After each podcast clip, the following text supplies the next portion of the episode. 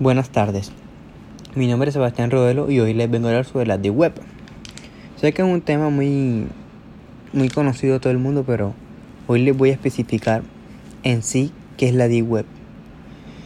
Primero que todo, les voy a decir qué es la Deep Web. La Deep Web se traduce al español como Internet profundo y se denomina así por la sencilla razón de que está compuesta por todo aquel contenido de Internet que por diversos motivos no está indexado por motores de búsqueda como Bing, Yahoo o el propio Google, entre muchos otros.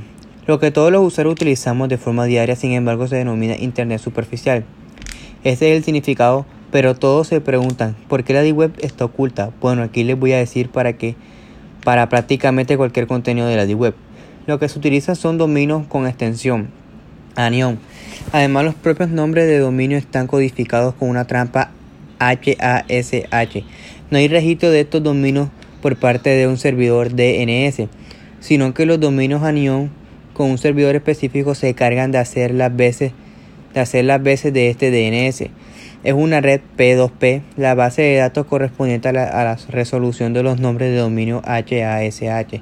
Se replican para que estén disponibles para todos los usuarios en lugar de emplear el protocolo UDP barra IP para la identificación de páginas web como la Internet superficial. En la Deep Web se repiten por un ramal.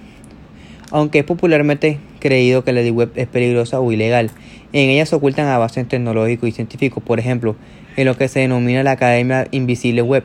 Por otro lado, se cree también que la Deep Web es más pequeña que la Internet superficial y sin embargo las últimas estimaciones apuntan a una dimensión entre 400 y 500 550 veces superior a la, Internet superficial, en torno a 550 billones de documentos individuales frente a un billón en la Internet superficial. También hay otra pregunta que todos, todos se hacen, que hay especialmente en la Deep Web. web.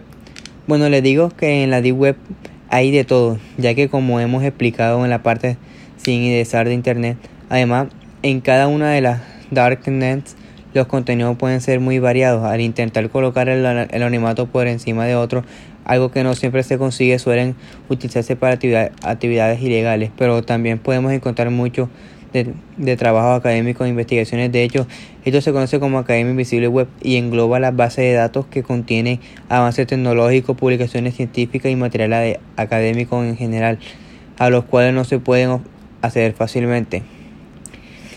En sí, le voy a decir, en la Deep Web podemos encontrar armas ilegales, sicarios, muchas cosas muy ilegales.